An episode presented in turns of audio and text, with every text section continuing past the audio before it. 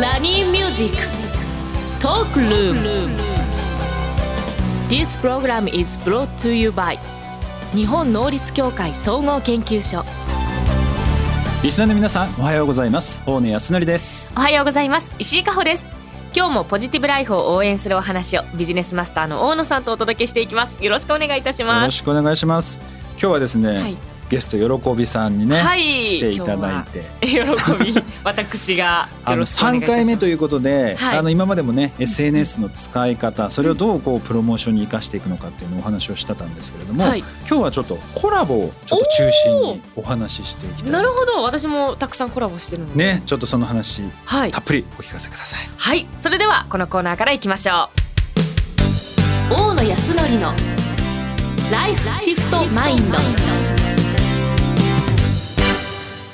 このコーナーは一歩先を行く社会人のヒントを大野さんから素敵なゲストをご紹介いただきお話しいただきます。ということで本日はですね、喜び特集ということでよろしくお願いいたします。はいよろくお願いしまあ、今までもねは SNS の、まあ、使い方とかプロモーションとかマーケティングのところをお話ししてたんですけれども、はい。今日はやっぱりその再生回数を増やしていくとか、まあ、いいね数を増やしていくっていうところで、まあ、一般に皆さんがこう、まあ、特に TikToker ですとか Instagramer の方がやられてるコラボ、コラボ、うん。はい、石井さんもね今やられてますもん結ね。構してますね、私。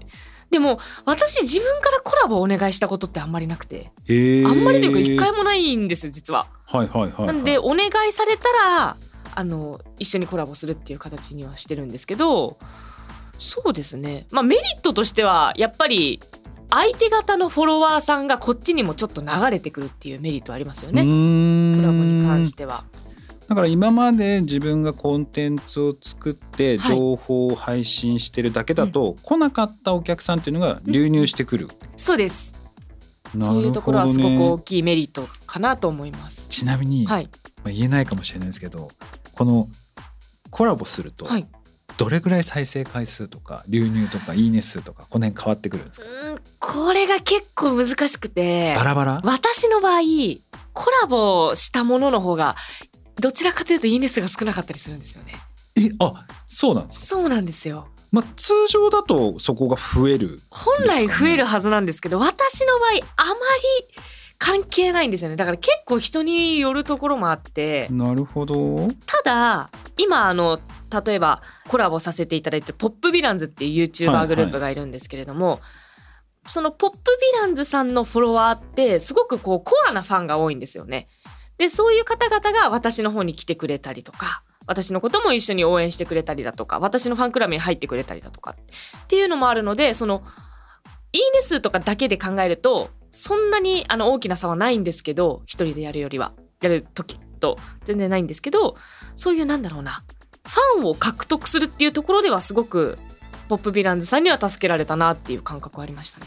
なるほど、うんうん。まあこうやってそのなんだろうまあ、アーティストというか、はい。クリエイター同士がコラボするってものもあれば、はい、企業とこうコラボをするみたいな動きっていうのもあるじゃないですか。はい、ありますね。で例えばなんか最近だとダンスを踊るので、うん。アナとかがうん。すごくなんか TikToker とか Instagram に上げてるんですけど、はい、ああいうこう企業みたいな企業がやってるコラボっていうのはうん。案件としてあれなんですかね？来る感じですか？案件っていう確かにコラボっていうよりかは案件っていう感じなんですよね印象になっちゃゃうかもしれないですね。逆に言うとその。はい。ねあのうんクリエイター同士うんのそのコラボっていうのはどういったところから生まれていくんですか？ああ基本的に DM でやり取りするのやり取りするんですけどでもあれですかねやってることが似てる人が多いかもしれないですな。るほどちなみにねもう本当気になってしょうがなかったんですけど、はいこのコラボってやった時の動画の編集の費用とか場所を借りてなんかするとか結構皆さんお金かけてやられてるじゃないですか、はい。あれの費用ってうんどうや誰が出してるんですか、多分誘った側が出してますね。基本的には。あそうなんだ。それはなんとなく暗黙の了解みたいな感じなんですかね？なんか一緒にやろうよっていうよりかは出てくれますか？っていうコラボの仕方の方が多いんじゃないかなと思います。ああなるほど。ただ、まあ、友達同士でじゃあ一緒に遊びながらやろうよみたいなコラボもあるのでその場合は半々とか、まあ、お金がなるべくかからないようにとか。そういった感じですかね。あと、うん。最近増えてるのはあのリモートコラボですね。リモートコラボ？それこそお互い自分の家で撮ってるんですよ。はい。でそれをこう横に並べて流すデュエットも別別撮りで一緒にするとか。私会ったことない人でコラボしたことがある人何人もいるんですけどその時はそうですね。それなんか歌とか歌って。あそうです。歌歌ったりとか。そういうのもあるんですね。はい。コスプレとかうもそうですね。私は私の家でコスプレをしてなんかアフレコしてとかなるほど。でももう今うん。ね、相手方がその費用をじゃあ出すと、でも相手方にとってはその、まあいいね数でとか、まあ、新規だとか、まあ、新しいその話題が作れるっていうのがあるので、まあ、そういうコンテンツを作るってあれなんですけど最近こう SNS のこう状況を見ていて、はい。コラボ系のコンテンツを上げる人増えてきてるなっていう印象ではあるんですけど。確かに。実際その例えばまあ一つはよ喜びとしてその1ヶ月に上げるコンテンツの何割ぐらいがそのコラボにしてるとか。うわー私でも多分多い方。SNS のそういうことをやってる人の中ではコラボ少ない方だと思いますあ私。少ないんだ。と思います。私一人で何でもやっちゃうタイプの人間なので何何か困った時にコラボを要請すると思うんですよ。なるほど。例えばなんか伸び悩んでるとか本当は曲を歌いたいけど曲を作ることができない。だったら曲を作ってる人にコラボを要請するとかなんかそういう自分が困ってるところを助けてもらうっていう感覚の方が大きい気はするんですよね。なるほどまあ多分確かにそうですよね、うんその要は新規っていうのが取り続けていればうん別に、あまあある意味コラボする必要ないわけですもんと思いね。ます。だし困ってるからやばい頭打ちになってるからこそ、まあ、そこをちょっと増やそうと。そうですね。あとネタがない時に例えば同じ企画でゲストがいるだけで違う企画に見えるじゃないですか。あそういうう出し方もあると思います。そっか。コンテンツのネタを増やすっていう。そうですね。まあでもこれ毎日っていうかまあ人によりますけど、うん。ね毎週上げてる人もいれば毎日上げてる人もいたりして、うん。大変ですよねこれ。そうですね。YouTuber は特に今大変かもしれないですね。ショート動画が流行ってきてて今あの TikTok も収益が始まったんですよ。再生回数に応じて。なるほど。じゃああれか。でも新規ではい。やっぱり新しい人を獲得、まあネタにも困ってるし、うん。そういうのをお金を出してでもまはい。あコラボしてうん。新しいユーザーを獲得していくっていうことに、まあ今、まあ、比重がを置いてる人たちがちょっと増えてきてるって感じなんですかね。気はしますねそんな感じは。いやさすが喜びさん。喜びすごいな。もう自分でやっていけると。わた。いや違うんですよ。あのーコラボってやっぱあの気使うじゃないですか、まあ自由に自由にできないからね。そうそうそうそうなんですよやっぱり自分がやりたいことをそ本当は追求したいけどでもやっぱり一緒にコラボしてる相手方が誘ってきたらそっちに乗っかるしかないじゃないですか。そうですね。っていうのはあるんで。ちなみに例えばその新規事業だとか、はい。企業の広告担当者の人たちが、はい。まあ、SNSTikTok っていうのはいを運営してたとします、でその人たちがその有名な人たちとこうコラボするっていうのはこれはどうどう思います？あそれはすごく私いいことだなと思います。これ回数増やした方がいいんですかね？うーん。むやみでもむやみやたらにやると安く見えちゃうんでその企業が。イインフルエンサーばっかり使ってるると。確かにそのさじ加減難しいな。難しいと思います。そう SNS ってすごく難しいのは、そうこれもすごい聞きたいあれなんですけどあのどっちに振っていいか。要は真面目にするのか、うん。ちょっとふざけるのか、うん。でそこもちょっとバランス間違えると、うん。炎上すぐ炎上すする可能性もあるじゃないですか。はい。その辺っていうのはそのコンテンツ作りの中でどういうその判断で今までコンテンツって作られてきたんですか？私は結構どちらかというとふざけるタイプの人間なので、うん私は。なのでそうですねまあ炎上しないようにはすごく企業さんとのタイアップの時はめちゃくちゃ気をつけてやってますけどどうなんですかね。そうか企業からまあタイアップの依頼とかも来た時も、はい結構やっぱりその辺のコンテンツとか文字選びとかどういうのにするのかっていうのはやっぱり、全部自分で考えてやるんで。なるほどね。でも企業側からす、まあ、企業の担当者からすると、結局自社のコンテンツだけで再生回数を増やしていくって結構大変じゃないですか。と思います、ね。だからそういう意味ではそのまあいいろんなその、はい。なんだろう TikToker とか、うん。まあ、そういうクリエイターの人たちとコラボしていきながら、まあ、再生回数を増やして、まあ、登録者数を増やしていくっていうのはうん。効果的なやり方。と思います。これって今までのなんか感覚で構わないんですけど、はいなんか成功事例でこのコラボうまかったとかこのメーカーさんとかあの SNS の運用の仕方すごい勉強になるっていうのはなんかあったりします？そうですね。例えばあるかな。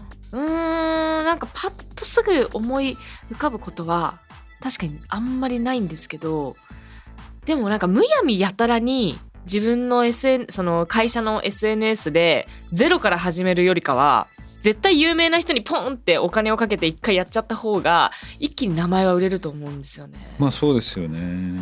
ただそうですね。いや最近なんか私は気になった、はい。やっぱアナのやつがすごい上手いなと思ってて。羽生くんのあそうそうそうそうそうそう。あれとかもう数億あー確かに。再生回数。難しいなと思うのはじゃあアナが羽生くんとコラボしてアナの名前が売れたところで別にアナの飛行機がをに乗るかって言ったらそうでもないと思うんですよね。うんそうだな。だからなんかま違う目的があるんでしょうねきっと。アナの名前はもちろんひ広がるんですけどだから結構そのコラボ企業とのコラボって商品を買うにつながるかつながらないかって結構あると思います。そこ確かに今話聞いてたらちょっと思ったのがはい。最近のそのコラボの案件確かに面白いんだけどうん。そのそこの会社の売りにつながってるかっていうとそういうのは確かに少ない気がしますね。そうなんですよね。名前は確かに見るんですけど、そうだからそういう意味ではあのある意味そういうものをうんあのもっとつながるようなコンテンツっていうのをしっかり作ってくるとそのコラボしてそれが宣伝につながっていくから、ね。まあ、ただ単にその SNS のねそのまあでもひょっとしたら今 KPI というか目標設定がいいね数がどれくらいとか再生回数っていうのを追っかけてるからかもしれないですよね。うん。ねああでもあのメイク系の動画を上げてるインフルエンサーを使ってそのメイク関連の会社がコラボをしてるのはすごく理にかなってるなと思います。すごいいいなって思います。結局その人が本気のレビューをしてくれるので。はいはいはい。で値段がいくらなのかとかテクスチャーがどうだとかそのメイクに詳しい人が喋ってくれるのですごくいいコラボだなと思います。私もそれで何個か買ったりとかもあったんで。なるほどね。だからもう企業の担当者からすると、はいまあそのコラボっていうのを増やしていくと、まあ今までなかったような、うんあとは新しく始めた時に再生回数っていうのも増やせる可能性があるので、はいまあそういうのをやっていった方がいいと。ただあんまりこのコラボばっかり意識しすぎると、購入とかにつなげられるその反則の部分が少し弱くなってしまうので、まあこの辺の部分っていうのはまあちゃんときちんと考える必要性があると。であともう一個はい。私がその企業の担当者としてねじゃあこれから始めましょうと。でコラボする相手とかなんですけど DM 送って普通にこう会話できるもんなんですか？私結構 DM 返すタイプの人間なので。なるほど。そうですね。私基本的に今タイアップでいろいろやってるのは全部 DM です DM でいただいたものでやらせていただいてるって感じですね。企業の担当者の人も勇気を出して、メールを送れば、はい。そうやってこうコラボができるので、はい。コラボの案件を増やしていけば、まあ、そういう、ね、全然いいと思います。目標設定をまあクリアできると。と思います。なんか意外と事務所まあもちろんインフルエンサー事務所に頼むのが一番ルートとしてはいいと思うんですけど全然個人で受けると思うんですよねインフルエンサーって。あでもねそのやっぱり自分がこの人とやりたいとか、なんかこの人とこういうコンテンツ作りたいって思ってた方がなんかいいものができそうな気はしますけどね。あと意外となんか10万20万いるインフルエンサーよりも1万人とかの方がそのフォロワーが結構ちゃんと見てくれてたりするのでえちょっと待ってもうちょっと放送が終わる時間にかけてなんでそんないいこと言うの？えそうです。なんか全部フォロワー数が多ければいいってわけじゃないです。本当に。え？有名だからいいってわけじゃないです。どこにピンポイントに当てるかの方が重要だと思います。それすげえな。もう第4回目やらなきゃダメだなえー、ぜひ。じゃあちょっとそれは第4回目で、はい。いろいろ聞かせてください。よろしくお願いいたします。ということで喜び特集お送りさせていただきました。以上大野康則のライフシフトマインドでした今後リスナーの皆さんのお悩みなども相談に乗っていきたいと思います。お悩みはラジオ日経番組ウェブサイトか私石井加穂のインスタグラムでも募集しています。ひらがなで喜びと検索してみてください。ストーリーにて質問箱を設置しますのでぜひご質問をお寄せください。